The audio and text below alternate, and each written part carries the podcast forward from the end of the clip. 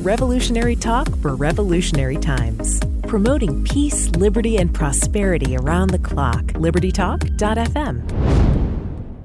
Down goes Frazier! Down goes Frazier! Down goes Frazier! The heavyweight champion is taking the mandatory eight count, and Foreman is as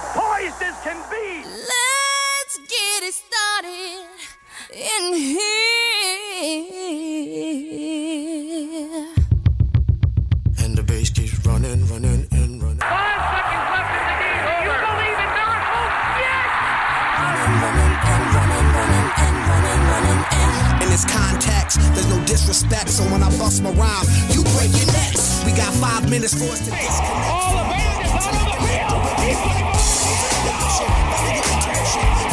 So and break away from tradition, cause when we be out, girl, it's fully be that. You wouldn't believe how Smith one in the right down the line.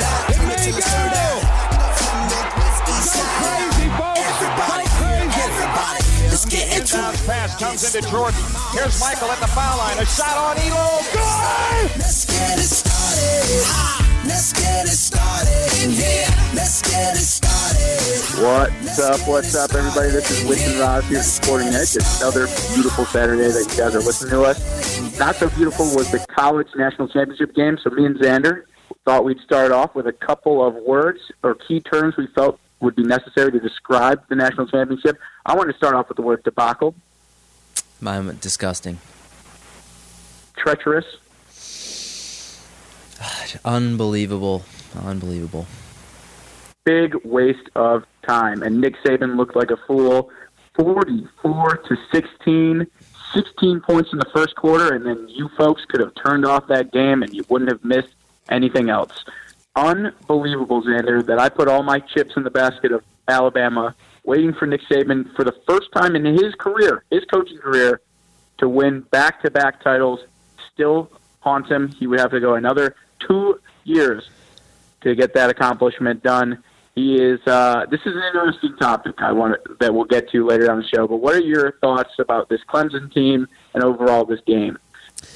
Well, from a from a fan betting perspective, I was extremely disappointed because I, as you guys know, last week I was doing really well in my bowl pool, and to come in second place out of 50 people, huge pool, I needed Alabama to win straight up. And usually, when you have Alabama straight up, no spread involved, like you feel pretty good. Um, and this happened to be the worst loss that Alabama has had um, in a long time. And trivia question: Who was the last coach to beat Alabama by this many points, by more than sixteen? Only because you already told me it was Nick Saban at Exactly LSU. Right. It was Nick Saban at LSU. Um, this game was just a, just a shit show. There's no other way to describe it. As somebody who was cheering for Alabama, all the credit in the world to Clemson because they really played a terrific game. Um, defensively, I thought I thought Will Venables had a an awesome awesome game. Um, I thought that second pick by Tua was great disguised coverage. I know he threw it into triple coverage, but just the whole way that the Clemson defense was vibing. Um, they got a lot of great players. I thought they had a great game plan, and they really made Tua, you know, look like a pretty average quarterback, something that he hasn't really looked like the entire year with, you know, like 38 touchdowns, four interceptions. He had two picks in this game, um, did not look very good.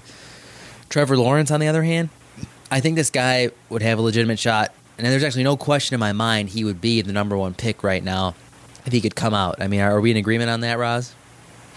Completely agree. And the only, I wanted to make that point. Um, other than the fact that Kyler Murray seems to be interested in going to the NFL now, I think Trevor Lawrence, as a true freshman, a 19 year old man, would be the number one overall pick this year. Um, maybe not so much with the Cardinals having just drafted Josh Rosen, but he'd definitely be the first quarterback taken off the board. I mean, the kid played out of his mind. He didn't look like he was 19 years old. The guy looks like he's been there before. I don't know how many state titles he might have won in high school, but Trevor Lawrence was ready to go, and it shows in his stats 20 for 32, 347 yards, and three touchdowns. At one point on third and long, he was 9 of 11 for 247 yards and two touchdowns on third and long. Just want to put that out there. Yeah, and I, and I thought, from my perspective, that was the big the big key of the game was third downs. Clemson was unstoppable on offense on third down. It was unbelievable how It's bad. basically like they're playing second and short. When you take the big play. That was what their third downs came out to be. Right, and look at the Alabama defense. I mean, after that first quarter and a half in the Oklahoma game, um, this defense gave up a boatload of points and did not look good. They were getting picked apart every which way, and I, I don't have a good reason for it. I don't understand why, um, but I think I walked away from this game saying that these are clearly, clearly the two best teams in college football, and I don't know how differently I see next year going because Alabama is reloading every year, and Clemson Clemson has turned itself, and I think more importantly, Dabo Swinney has turned this Clemson program into the upper echelon of upper echelon programs um, in college football, um, and I, I just don't see any other two teams performing at this type of level next year. I mean, they're just so head and shoulders above everybody. Right, and they're returning it unbelievable offense. I mean, when you look at the top performers for this game, it's all Clemson players with Travis Etienne. You got Justin Ross, the or not the rookie, but the freshman receiver who made some spectacular plays. I mean, this is a young, loaded Clemson offense who does lose a good amount on defense to the pros and to graduation. But honestly, at the end of the day, if this offense can keep you in the game, the defense just needs to hold teams to under 20 points, and Clemson's going to run away with most of their games like they did all year long. Right, and I think you mentioned you're exactly right. Really excited about the Clemson offense with with Etienne, um, Lawrence, and Justin Ross. It's just, I mean, Justin Ross looks like he might be the next DeAndre Hopkins. Some of the catches he was making in that game, um, they were awesome. And then you look, they didn't even have Dexter Lawrence, you know, one of their best, you know, defensive linemen, um, who is going to go and draft and probably be a top ten pick. But yeah, this it was a it was a hard game to watch. You know, I was really rooting for Alabama, not because I really wanted them to win. I just, I wanted to win my pool. I wanted to win some money. Um, so you know, the fact that they just got smoked, it was it was disappointing. It was I was a little confused because you thought like going into halftime, I was just like, wow, like they're down by a couple touchdowns, like, but it's okay. They're Alabama. They're going to come back. Um, in the third quarter, you're just like, wow, they're not. They're getting smoked. It was 44 16. Uh, neither team scored in the fourth, and Jalen Hurts came in, um, you know, for a little little backup, mop up duty for Alabama. But another play I want to go over, Roz. Uh, very key point in the game. I forgot exactly what the score was, but it was the fourth and six, the fake field goal. Um, Nick Saban, I, I don't, I think he just outsmarted himself there. I mean, Clemson was, was clearly like ready for a fake field goal. It almost looked like they were in a four-three defense. Um, and Alabama still like if you, I don't care if you're going to go for it on fourth down, but keep keep two out, keep the one, the best player in college football out in the field, and give yourself a chance. Like don't run it up the middle with your, you know, with your holder and have your kicker as your lead blocker um, against, you know, arguably the best defense in the nation. Like you're not going to get six yards. That that was a very confusing play for me, Roz, and I think that that was kind of the nail um, in the, the momentum coffin for Alabama that really, I mean, they just never got back in the game after that. Right. And like you said, I was sitting there waiting for that play. The commentators had even said it looks like they're going for a fake field goal and Clemson is prepared for it.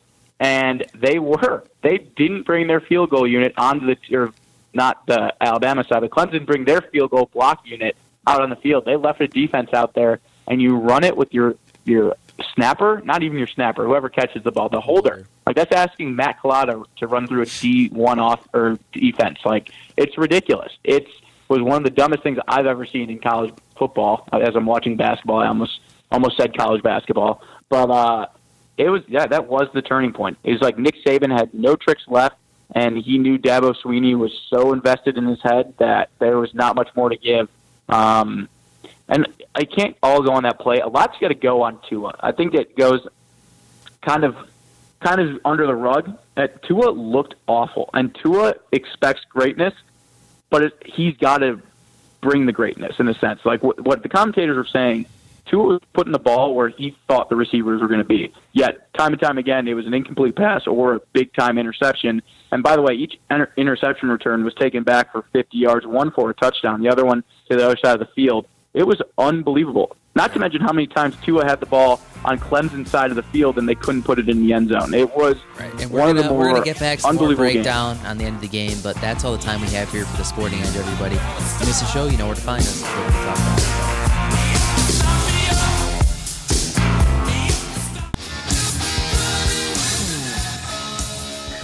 What's up? What's up, everybody? We're going to continue this Alabama Clemson talk for a little bit longer. We're going to hop into the NFL this segment. Um, I'm currently watching the Hofstra Pride versus the William Mary Tribe um, in a close triple overtime game, 93-90 currently here on Thursday night. Have a lot of money on the line here, but let's hop back in. As I said, Xander, I need your take. Every time we saw Alabama with the ball, they got it to the other side of the 50, just couldn't find the end zone. What was going on, and what was so troubling between the 50 and the end zone for them? That's that's a great question. Um, I just they just didn't execute, and that that's one thing. An Alabama football team, one thing they just they really get things done. They execute almost on every aspect of the game. But a team that came in scoring 48 points per game, they were shut out over the final 45 minutes um, of that game, or 44 minutes they scored right at the beginning of the second quarter by the Clemson defense. Um, things got a little spooky when that guy missed the extra point. I just had a it's a little bit of a weird feeling in my stomach, like it just it was something that didn't need to happen, but it did. Um, but yeah, they just didn't get it done. They didn't convert when they really needed to on fourth down and a lot of third downs, and that's exactly what Clemson did well, and that's why the game was you know basically a thirty point game. Um, really wasn't close. So Yeah, that's it- another. Uh, Definitely not. Just wasn't the fun Clemson, Alabama I'm used to. No, that and that, that was really, I think, you know, from a fan's perspective, like you already heard about the ticket prices dropping, you know, a lot compared to the game last year. Uh, maybe people are getting a little tired of these two, but I mean, I don't have a problem with it. It's the best two teams in football by far. Um, but yeah, you know, we said here another college football season in the books, Roz, and this is uh, kind of how I felt. You know, like that NBA Cavaliers Warriors thing. It just like kept kept dragging on. Um, but those were the two best teams in the league uh, on each side. So what are you going to do? Uh, It, it is kind of funny how it is Warrior Cavs esque. Just it's way more entertaining Oh, because yeah, you don't actually know which side's like- going to win. right. Um, I think I think you have a great. Both sides have a chance. Like we're both very similar skill wise. And Clemson, I mean, when they won that national championship, I think that just paves the way for recruiting heaven. Um, being able to say that to people, and you know, Dabo, I think is a very entertaining guy to watch. Seems like like his players really like playing for him. Um, so they, I Seems mean, like a great guy. seems like Somebody a you want to hang out with. yeah. Um, some of you go grab a beer, go to lunch with him. You definitely grab a lunch. Maybe get a turkey sandwich with him. He's going to go in on some heavy protein, like maybe a good burger. Yeah, I don't know if I'm going to Um, lunch with Nick Saban though. I don't know about that one. No, Nick Saban, you got to go on a boat trip and tranquilize him. Just make sure he's uh, alive at the end of it. But Dabo, here's a fun thing. So I understand where the series is at, Xander. It's at two-two, but somebody brought it up to me today. Dabo Sweeney, two and one against Nick Saban in the championship game. Hmm. That is a that is a hmm. It's a big. Hmm. Um, So is he technically the winner? uh, I mean, I mean, if if Dabo Sweeney is going to retire today, is he all time better coach than Nick Saban? No, but I mean, who's to say what's going to happen the next ten years? I really don't know. Um, I don't know if we'll ever see the level of domination that we've seen from Alabama over this long of a stretch. I mean, I know Clemson's been top notch for the past four years, but Alabama has basically been in this category for about I think ten years now. It's pretty it's pretty insane if you think about it. Um, so you know that's another another door closed, another season in college football. Um, it was fun. I think there was a lot of a lot of great teams out there that we could find back next year. I think one of those I'm looking at is Texas. Um, I think they're gonna they're gonna be a team to watch. I think Georgia again will be a team to watch. Um, and I, I hate to say it right now, Roz, but I think next year might be the year of the Wolverine. Even though we're we're about two years into that song, but God. first full year with You're- all of John or Jim Harbaugh's all of his recruits. There's no more excuses. There's nothing. You're to sounding like the on. New York Giants and the New York Mets guy again.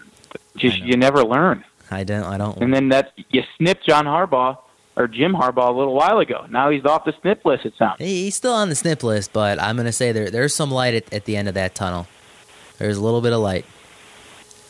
Very fair. So I think it's time to go from one Harbaugh to another, as we saw the one of the worst performances by the Baltimore Ravens in a play playoff game. And I understand the comeback. Let me tell you, the comeback was fun and entertaining, but a rough go for Mr. John Harbaugh not putting Joe Flacco into that game. Yeah, this was um, something you heard, you know, Tony Romo, Jim Nantz talking about while it was happening, and they br- they brought up some good points. Um, and you're right. I mean, the Ravens they had a chance at the end, but this entire game it was it was tough to watch. Um, but from a Chargers fan perspective, like I'm I'm a big Chargers guy. You know, I've always liked Philip Rivers. I I'd like to see him win one. So that was fun to watch because I, I thought the Chargers they really executed at a high level. And I know, you know, the old theory goes you don't win games by kicking field goals. Like you need to score touchdowns. But I thought for every scenario, I thought that the Chargers they just kept pounding, they kept getting after it, and you know, being up 12 points with no touchdowns at the end of the first half, I thought that was a great job by them. Um, they held off the Ravens, but yeah, I mean, Lamar Jackson he had a he had a bad game, Roz. I mean, there's there's really nothing. There's no other way to describe it. But it. how can he be your future when you see the way he passes? I understand the two touchdown passes on his stat, but look, two for 11 for 27 yards through the first three quarters. I mean, that is a come on, man, if I've ever seen one. And also, to your Chargers point, who you're excited to see, Lamar Jackson, who I just shat on, finished with more passing yards than Philip Rivers in that game. Lamar Jackson had more rushing yards than Melvin Gordon in that game. And the highest receiver was Kenneth Dixon with 53 yards, also for the Baltimore Ravens. The Chargers, not very impressive. They haven't been impressive down the stretch, and they go into Foxborough I completely I, is I oh disagree. I disagree with you so much right now. If you didn't think that game was impressive, you just you just weren't watching it. Because the Chargers, I, I don't think it's impressive by any degree of any level. Like, how do you kick five field goals in the first half and not score on one possession? Tell me, tell me where you're It's- impressed. Tell me that Philip Rivers' numbers, who were bu- I don't behind care. See, you're you're being a numbers guy. I'm looking at the game. They dominated the game. They're playing against the best defense in football, and I don't I don't care how many yards They gave the Ravens for. a chance to win. How was that dominating? With 53 seconds left, Lamar Jackson, who had no shot in hell of completing it, was given a shot to beat Philip Rivers in Chargers. If you think Tom Brady, given 53 seconds against Philip Rivers, is going to blow that opportunity, you're out of your mind. And you're out of your mind right now that you I'm think the Chargers mind. are a relevant team. Dude, how about this? Not only are they going to cover, but they're going to win straight up next week, and I'm going to shove it right up your ass. So go ahead, take your Wow. Patriots minus four. Let's get aggressive. Give me the Patriots minus four right now. Easy peasy lemon squeezy. It's something they've done before. Ask Philip Rivers the last time he beat Tom Brady. You can say never because he has never done it. I got to First- tell you, first time for everything. the Chargers. There's a time for everything. His time's running out. It's time to go be a nanny for the nine kids he has back home in San Diego. Wow, a lot of love lost right here, but that's game one of the divisional round. But let's break down the other three games because there was a lot of good football. Um, I'm going to put your heartbreak on hold because we'll get to that game. But let's talk Colts Texans, the game I called correctly. I'm not sure what side of the coin you were on, but I was on the this wrong side. inspired looking Colts team, 21 7, and a nice convincing victory over a Texans team that you are now putting O'Brien on the snip list. O'Brien is on my snip list uh, simply for the reason that that Houston team was not ready at all to play in that football game. It was disgusting. It was terrible. You know, to have Deshaun Watson, Hopkins, J.J. Watt, Jadeveon Clowney, they got absolutely murdered. Um, and it was twenty-one nothing at half. They, they just they didn't even show up. And I honestly thought the Texans had a chance to make a run in the playoffs. Um, I just think they had the makings of, you know, a team that could make a run. I mean, with two of those great defensive players in Watt and Clowney, and a guy like Watson who has the ability to make a big play at any time. I mean, you've seen it in the NFL, you saw it back at Clemson, but you're right, Roz. This Colts team playing inspired, playing great football, two All-Pro rookies, uh, one on each side of the ball. Andrew Luck showing us why he was the number one overall pick. I mean, before his shoulder injury about six years ago, um, the guy was slinging the ball around the field, and that's exactly what he's doing right now. Marlon Mack, 24 carries for a buck 48 and a tutty. They were firing on all cylinders, and I'll tell you what, Roz, they might just give the Kansas City Chiefs a run for their money this weekend, but that is all the time we have here for the Sporting Edge, everybody. If you miss a show, you know where to find us libertytalk.fm, amfm247.com. We're going to be back after the break with more football because we got a lot of games to break down.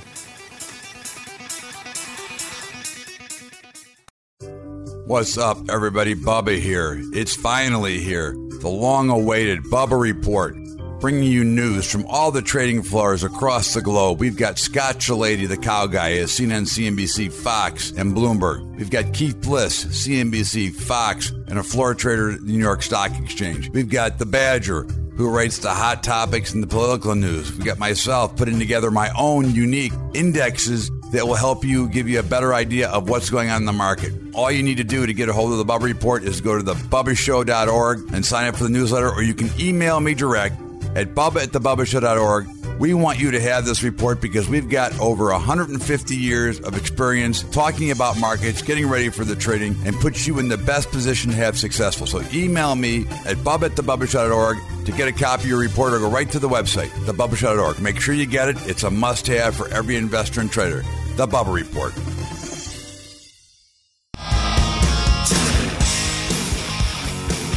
What's up, everybody? We've cooled down a little bit. It's about to get a little more steamy up in here because I know me and Xander are on the different sides of the coin. But so far, I'm right, and so far, he's wrong. So it doesn't really matter to this point. What we were finishing off with was the Colts versus the Texans, where Andrew Luck threw for 222 yards, two touchdowns. Looked pretty impressive in the first half. Again, they were held scoreless in the second half. That's not going to do it at the end of the day. Here's a fun fact for you, Xander 89 touchdowns coming into this matchup, the Colts versus the Chiefs. 39 from Andrew Luck, who was second this year, 50 from Patrick Mahomes, who was first this year, obviously. That is the most touchdowns in a matchup in postseason history ever. How about that? Fun fact. Wow, that is a very fun fact. Um, I think this should be a very fun game to watch. I'm leaning especially because the Chiefs were given a gift of a line at minus five and a half when they're went up 34-13. Somebody give me the call because I'll be cashing in my money. Wow, look at you, so high in the Colts, now so low. Um, I'm gonna be on the uh, the opposite side of the coin here again. Um, I like Go to war, baby. I like- Divisional round war. Yeah, I like how this Colts football team is playing.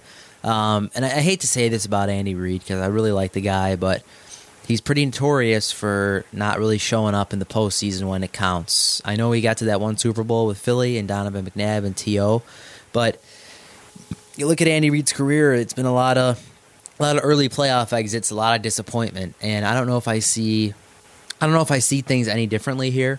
Um, if the Chiefs win, I'm not going to be surprised if they win, but I think this Colts this Colts team is just they're going to be a tough team to beat, and I think Frank Reich, Andrew Luck, I think they're they're just a, a dynamic duo right now. There's not there's nothing else to say about it. Frank Reich came from Philly, was doing some great things last year over there with Wentz and Nick Foles, um, and this Colts team after starting one and five, I mean they've been essentially the hottest team in the NFL. So I like the Colts plus five and a half here. I think it should be a pretty high scoring game. Um, and I'm looking forward to come down it, you know, maybe like a last possession.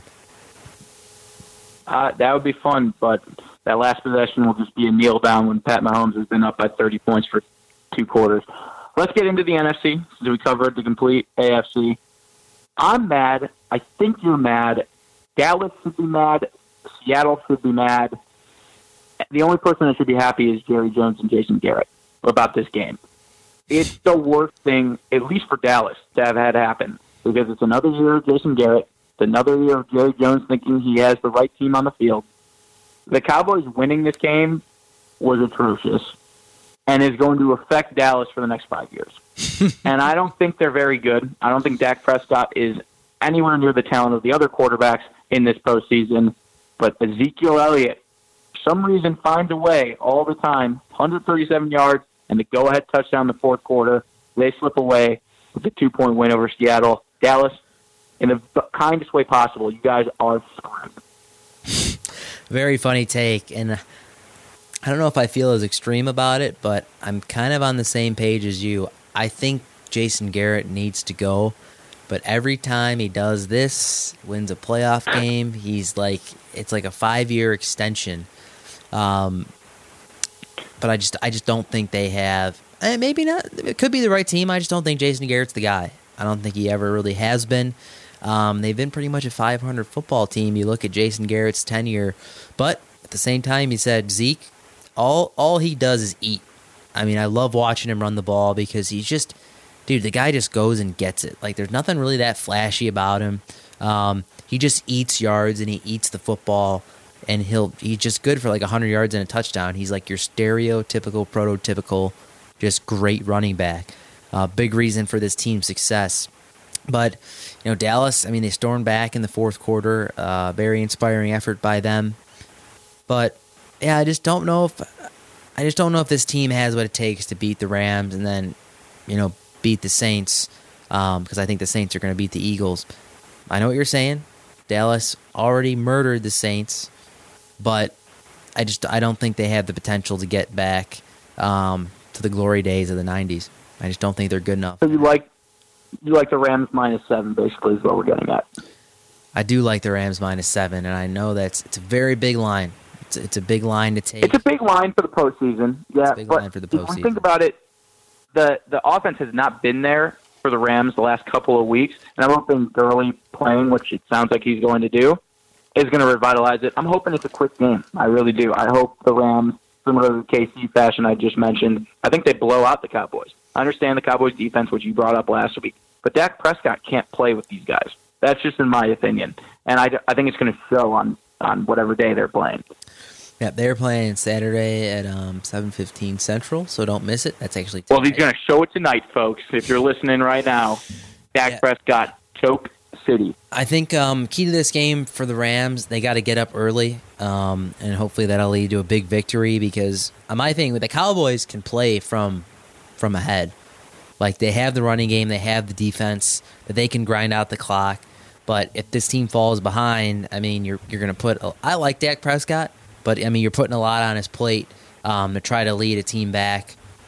But you know that's one of the reasons they got Amari Cooper. They needed a, a downfield weapon. Um, you saw Michael Gallup finally showed up. It, it didn't show up entire year on my fantasy team, but he caught a touchdown in the game against the Seahawks. Um, still got Cole Beasley, one of the better possession receivers in football, I think. So you know this game could be interesting, and I think the seven point line is kind of a trap line. I think for me to take the Cowboys, but I'm not going to fall into the trap. I'm going to stay. I'm going to stick with the Rams, who were a little disappointing down the stretch there, you know, on both sides of the ball. But I think this is a better team. I think that extra week of preparation. I think we're going to see a lot of great things from Goff, Gurley, and the whole crew over there. So I like the Rams minus seven. Um, I think they win the game by 20 points. Great call. We're going to be on the same side for the first time. Usually, me and you agree on NFC looks. And let me tell you, I gave all the props in the world. I had so, so I was thinking of the word I submitted. That's the word I was looking for, and knew the Bears were a good team. Tough loss. Not showing they're a bad team, but it is a tough loss. Neither team really scoring the ball, so neither team at fault. And it's now knowing it was a blocked kick. I think a little has to be taken off of Parkey. but how we feeling? We still in some heartbreak. I know my friends back home, including you, are not happy. What's going on? Bears lose. Are they the Jacksonville Jaguars of next year now with Vic Fangio leaving? Yeah, big blow. Yeah, today, um, Thursday, Vic Fangio going to the Broncos. Um, it kind of makes you think for a second. You know, the NFL, uh, not for long league. You, you never truly know what's going to happen the next year because so many different variables. And like you said, Roz, Jaguars. I mean, if you were going to tell me that they'd be a four-win team after going to the AFC Championship game, after being one good half of football away from the Super Bowl, if you guys remember that game, they just absolutely blew it against the Patriots and Tom Brady. Um, four and twelve the next year. Blake Bortles no longer their starting quarterback. It just makes it makes you appreciate first of all getting to the playoffs. Um, but yeah, th- this loss really hurt, and it was weird for me because I think all of you know on the show, I'm I'm a huge fantasy football guy. Like I'm not really particularly in love with the Bears, not because I don't love the Bears, just I'm just more into fantasy. Like I like watching all the games, but this this loss really hurt. It really cut to the heart because you know fantasy's over. Like I'm from Chicago. I've always liked the Bears. Like I just wanted them to win really badly, and to see them lose like that, um, it was heartbreaking because you saw the kick go off. You see it hit the upright and move to the right, and you're just like, it's got a chance to go in, and then it hits the crossbar, and then you're thinking like, which side of the crossbar is it on? And then you see it bounce in front of the end zone, and it was heartbreak, a lot of emotion, a lot of disbelief. Um, I was in disbelief, first of all, that the Bears defense let Nick Foles drive down the field with three minutes left in the game. So there's, a, I mean, there's a lot of blame to go around. I know people are very unhappy with Cody Parkey, and I was as well. But I mean, after everything kind of simmered down, I think you take a look at the game as a whole and say, you know, the Bears defense, they really let them down late in the fourth quarter there, especially with the fourth and goal touchdown. Um, so I don't know what your thoughts were, Roz, but I think there's a, I think they could all look themselves in the mirror in Chicago. Um, they all could have done a little better, but we got, we got Foles. We got Foles again. Right. I my dad called me the morning of the game. He's like, you know what, Ethan, we haven't had a good stretch. Throw some good karma in the world. Try rooting for the Bears today. My dad thought it'd be fun. He was at a bar or wherever he was with a bunch of his faculty friends, and he was rooting for the Bears for that, like rooting with them for the Bears, just because we were from Chicago. He was given a root, so I like went in optimistic. I wasn't going to root for anybody, but I wasn't going to cheer against the Bears. It was hard not to, and I could not have laughed harder. Dash been running around my place more when he missed that field goal. Um, I didn't need the Bears to win. Um, let me be real. I'm hanging a four-time Super Bowl championship flag of the Green Bay Packers above my bed right now. Um, there was no shot I was going to root for that Bears team. So I'm over it. I'm hoping they're going to be four and ten next, four and twelve next year, like the Jaguars. And I'm ready for Aaron Rodgers to torch Mitch Trubinsky next year because I'm going back to not pronouncing his name right. I did. I did really good last week. I'm going back to my old ways. Mitch um, Trubinsky. Chicago Bears done. Chicago Yep, Bears. not gonna pronounce it You right. heard it here first. Uh, that is all the time we have here for the Sporting Edge, everybody. We've got one segment left. We still got a little bit more football to break down, but if you miss a show, you know where to find us libertytalk.fm, amfm247.com. We'll be back after the break.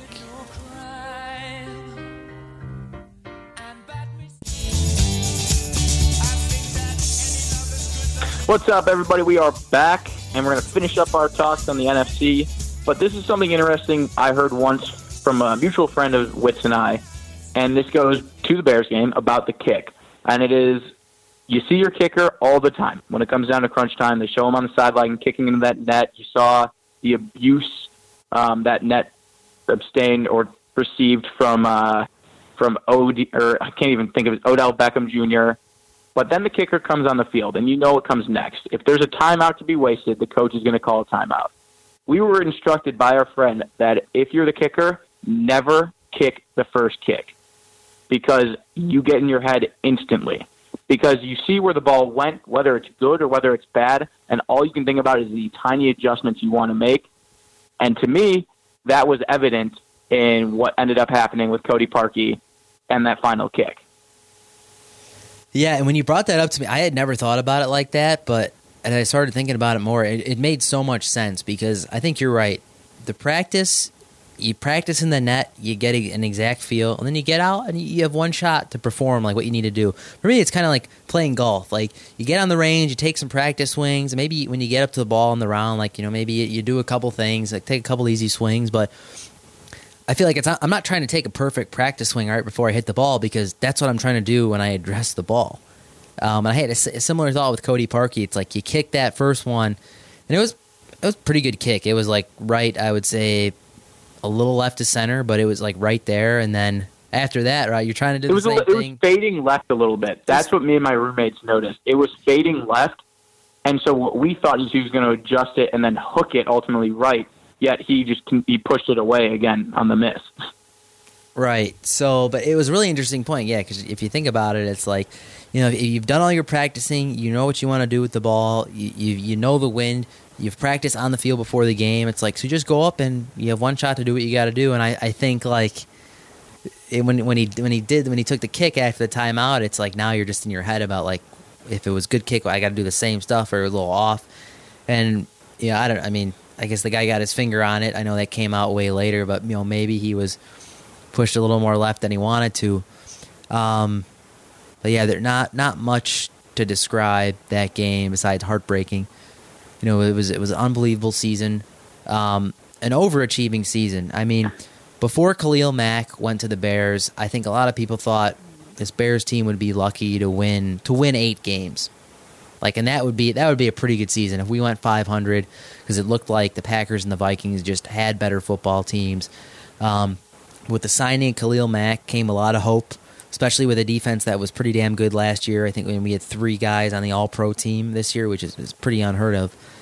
Um, so the fact that we just had that great of a season and it ended on that missed field goal was was very heartbreaking. But you know, I, I don't think Roz, I don't think this team will end up like the Jaguars. That's my honest opinion.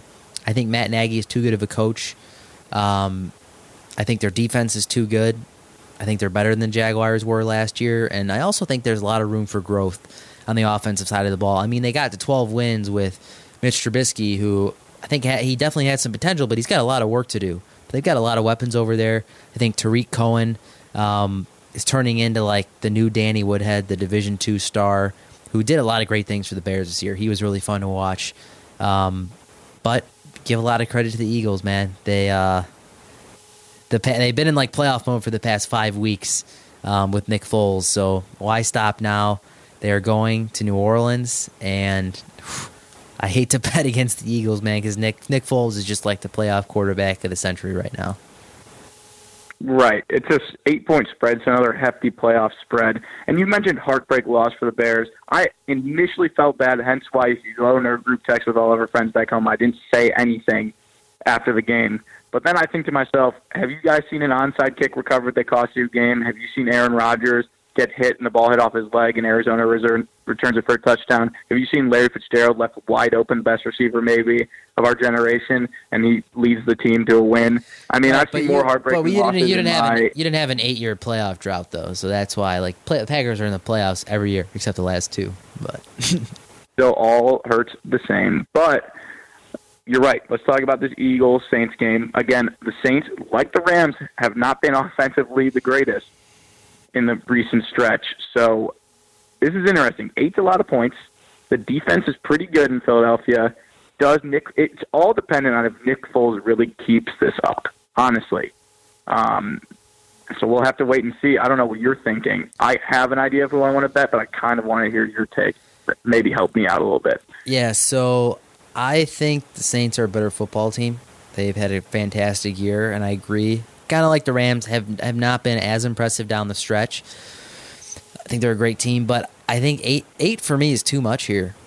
And the reason I say that is Nick, Nick Foles kind of Nick Foles and Trevor Lawrence kind of remind me of each other. Not cause not only because they look a little bit alike, but they just don't seem to be affected at all by like the magnitude of the moment. No, no matter how small or big it is, they just it just there's like no effect. Like even after Nick Foles won that game, it just seemed like nothing was going on. And sometimes that's what you want from like a player performing at that high of a level. You just want a guy who's like pretty even keel, like doesn't get affected by the moment.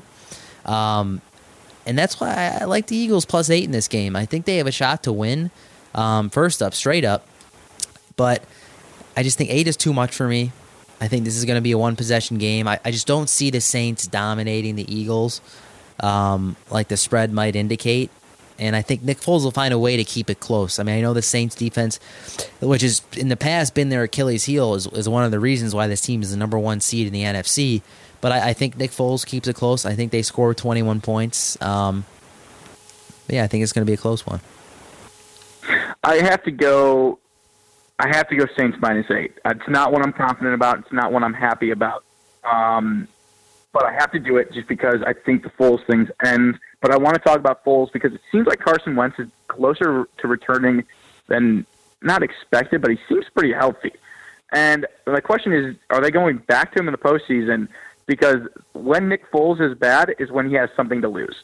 And I think that um, it's very clear at the beginning of the season he had to lose his starting position, and that was with Carson Wentz coming back. But last year's postseason and this year's postseason, there's somewhat of the sense that Nick Foles' team, and that's why he remains so composed.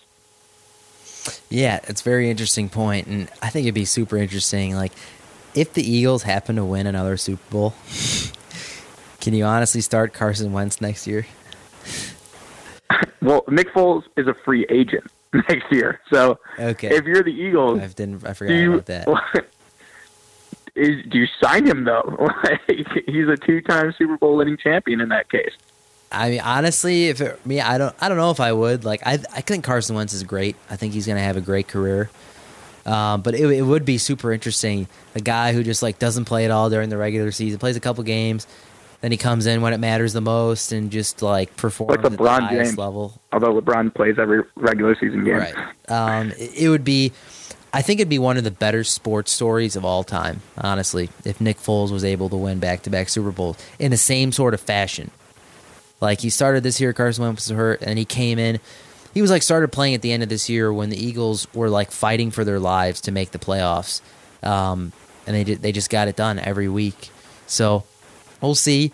But that is all the four games in the divisional round. We we are down to eight teams.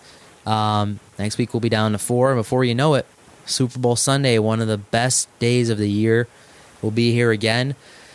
Got about should 20 be a national left. holiday. it should be a na- no Monday. The, the Monday should be a national holiday after that. But uh, Roz, got about ten seconds left. Any final thoughts on the sporting world or the NFL world? Yeah, the Steelers blow my mind. The fact that the president said that Antonio Brown will not be part of their team in 2019. You lose Bell and Brown in the same year. One of the most ridiculous things I've ever heard. Yeah, could be a, a rough year in Steeler Town because it looks like the Baltimore Ravens are not going anywhere, and who knows about the Bengals? Uh, maybe they get a new coach, they might be able to win a playoff game, and of course, do not count out the Browns because they look like they are only getting better each year. That is all the time we have here for the Sporting Edge, everybody. If you miss a show, you know where to find And us. Charles Matthews sucks at free throws. Okay, fair enough. If you miss a show, you know where to find us. LibertyTalk.fm, AMFM247.com. We'll be back next week. See you, everybody. Revolutionary talk for revolutionary times. Promoting peace, liberty, and prosperity around the clock. LibertyTalk.fm.